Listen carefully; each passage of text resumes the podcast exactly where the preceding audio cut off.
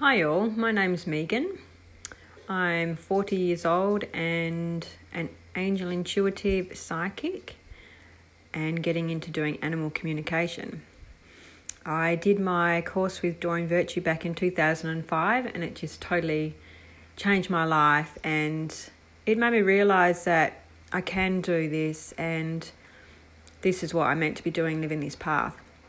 So, yes, yeah, so for the past 10 15 years, I've been doing psychic readings and working with the beautiful angels, and they're so beautiful to work with. They've given me so much strength, um, support, um, independence, love, and just so much light. I love working with Archangel Michael.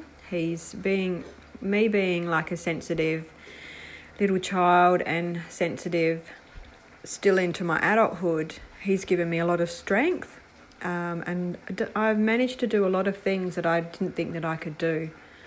Um, yeah, so it's beautiful working with them, um, doing readings because they really pinpoint with people what it is that that person's needing to look at to be able to move forward in the next step of their life.